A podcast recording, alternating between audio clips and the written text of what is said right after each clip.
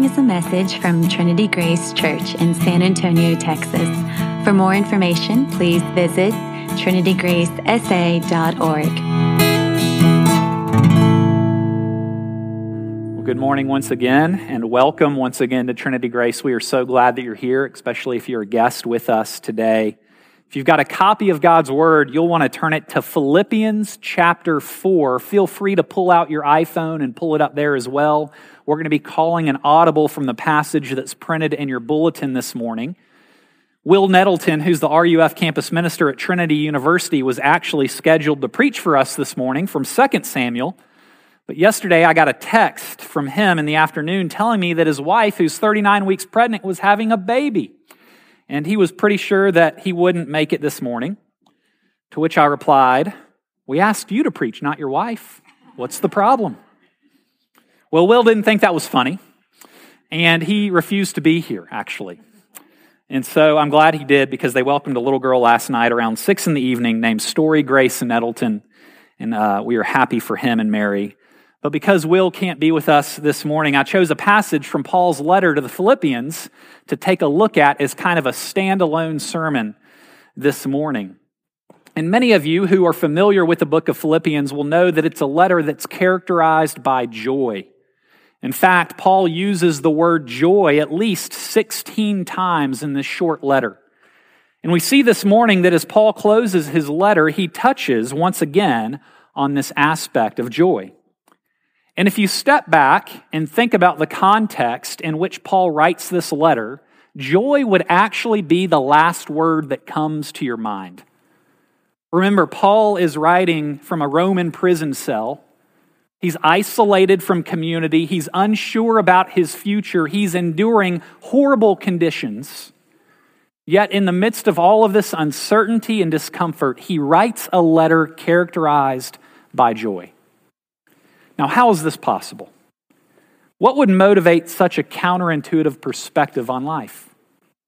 Well, if we knew someone like this in San Antonio, someone like Paul, I think that me and you would want to listen to that person. We'd want to learn from them. We'd want to know their secret. Paul lets us in on that secret this morning. And so let's listen to him and see what we might learn. You follow along as I read from Philippians chapter 4, beginning in verse 10. Paul writes, I rejoiced in the Lord greatly that now at length you have revived your concern for me. You were indeed concerned for me, but you had no opportunity. Not that I am speaking of being in need, for I have learned in whatever situation I am to be content. I know how to be brought low, and I know how to abound. In any and every circumstance, I have learned the secret of facing plenty and hunger, abundance and need. I can do all things through him who strengthens me. This is God's word. He gives it to us because He loves us and He wants us to know Him. I wonder how many of you use Twitter. There's so many social media platforms out there today, it's hard to decide which one to focus on. You've got Facebook, Twitter, Instagram, Pinterest, the list goes on and on, and it can get overwhelming. Personally, when I was on social media before I became a conscientious objector, I liked Twitter.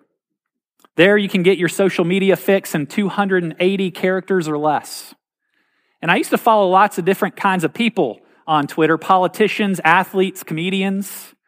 And on Twitter, it's normal to follow individuals, people. But you can also follow what I'd call topical tweets tweets that are geared toward a particular topic. Examples would be SEC football sayings or lessons learned in an elevator. Well, one of these uh, uh, topical Twitter handles I followed was entitled Holiday Complaints. I don't know if it's, it's out there anymore, but it's a Twitter page dedicated to recording the actual complaints from people who are on vacation. Now, this is a bit ironic if you think about it, because people are supposed to be enjoying their fake vacation. It's supposed to be a relaxed time where you're kind of letting things slide. But what you see from this Twitter page is that even when people are on vacation, they find reasons to complain. Here are five of my favorite complaints from this Twitter feed. One person said, The animals at the zoo looked very sad, and it made our children cry. Can't they train them to smile? Another person said, The street signs weren't in English. I don't understand how anyone can get around. Another said, We had to cut our trip to Yellowstone short because we were informed that they don't cage the animals at night for our protection. Another wife wrote, My husband drank the local beer and ended up violently drunk. They must put something in the alcohol here. And another person wrote, The local women were too beautiful. It made me feel bad about myself. A little bit sad. But complaining on vacation, does it get any worse than that? I mean, it's funny for sure, but the discontent that these people express over Twitter isn't really that foreign to any of us, I don't think. We all feel a fair amount of dissatisfaction in our lives. And I would even imagine that many, if not most of us, go through a normal day with more complaining than we do gratitude. In fact, you could accurately describe our culture and most of our lives with the, word, with, with the word discontent. Discontent. We're generally discontent with our jobs, with our families, with our health, with our church, with our friends, and the list goes on. Our lives are described well by a comedian I heard a few years back commenting on the technological advances we enjoy in life when he said this Everything's amazing right now and nobody's happy. Everything's amazing and nobody's happy. Contentedness is so elusive for you and me. It's what Paul's talking about in our passage this morning contentment, and it's important as we begin to define our terms. What does Paul mean when he uses the word contentment in our passage? Well, another word for the term content in verse 11 would be satisfied. Satisfied. In our passage this morning, Paul is making the astonishing claim that circumstances do not drive his contentedness or his satisfaction. In fact, he says in verse 12, I know how to be brought low and I know how to abound. In any and every circumstance, I have learned the secret of placing plenty and hunger, abundance and need. In other words, no matter the circumstances, Paul is content. And this is amazing when you think about the fact that we live in a culture that tries to convince us of the complete opposite of what Paul's teaching us here. We live in a culture that tells us that our satisfaction is directly tied to our present circumstances. And because of this, because this is our experience, our, our experience with contentment is, is really shaky at best. Most of us have no experience with what Paul is talking about in this passage. We tend to base our contentment on what's currently happening in our lives. For most of us, contentment always feels like it's just out of reach. Contentment is one promotion or one new car or one good vacation away. John Ortberg, in his book Love Beyond Reason, puts his finger on our culture's challenge with contentment. He says this All day long, we're bombarded with messages that seek to persuade us of two things.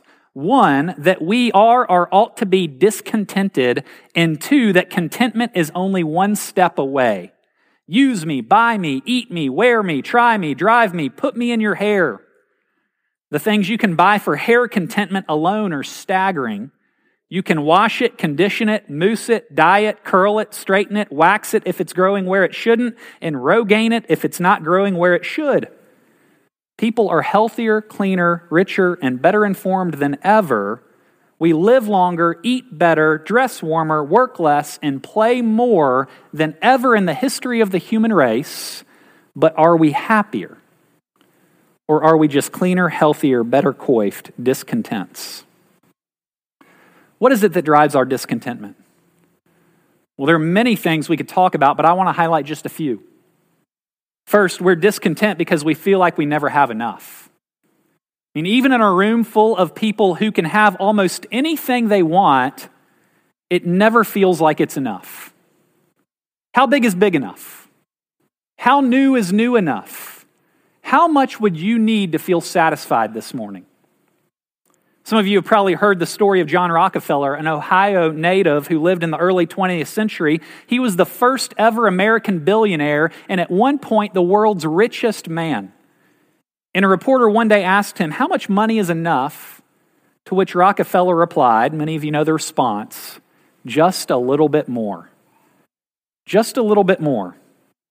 That's the mentality that we often live with.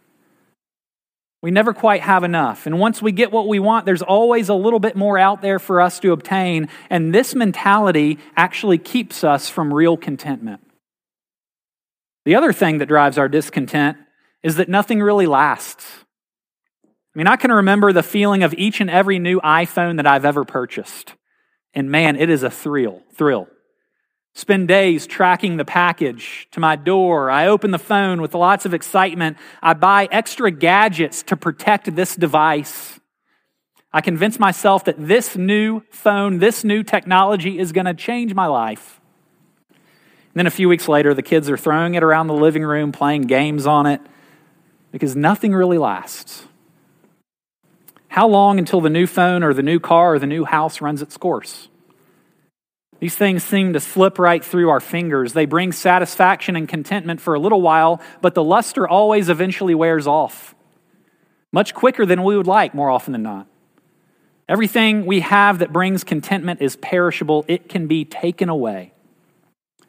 And because of our culture and because of our own hearts, you and I are fighting an uphill battle when it comes to experiencing true contentment.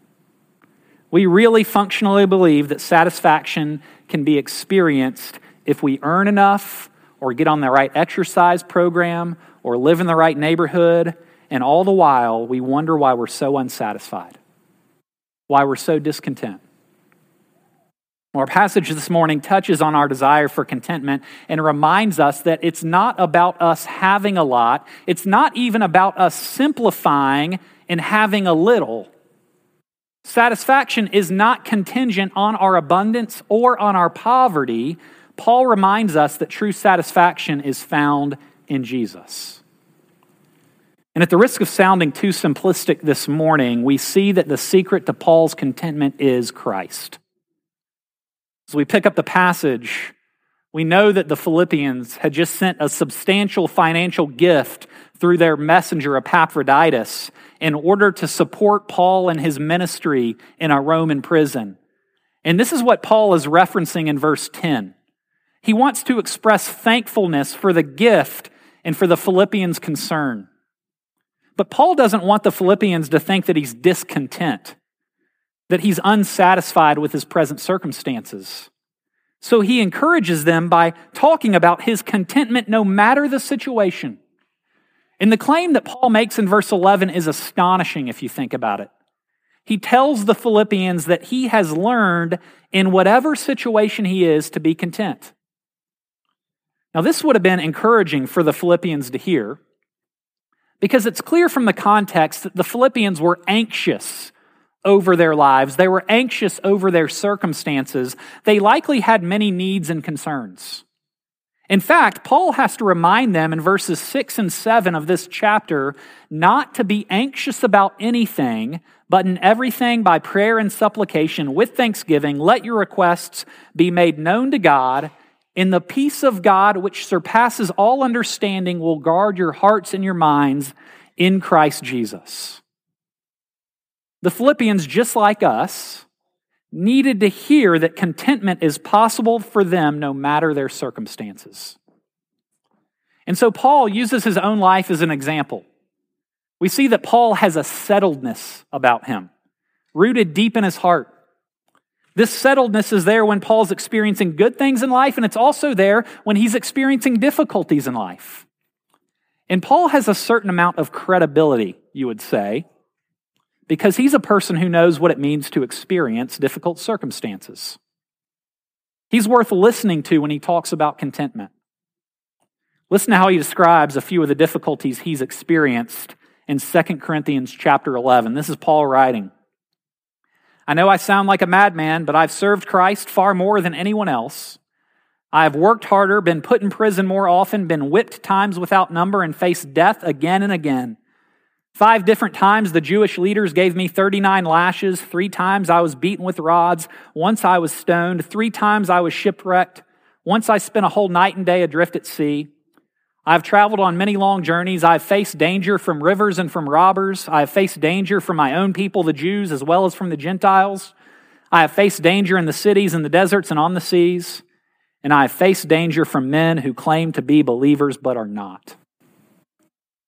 Paul is a man who suffered hardship and faced dangers that most people in that day and today can't even begin to imagine. And in the midst of all that life throws at him, Paul claims to be content. Now, how is that possible? What's the secret to Paul's contentment? We see the secret in verse 13 when he says, I can do all things through him who strengthens me. Paul can experience contentment despite his circumstances because his contentment is not rooted in his circumstances. Instead, his contentment is rooted in his union with Christ. In his union with Christ, Paul is saying that because Jesus is king, because he's the controlling reality of my life, I can experience contentment.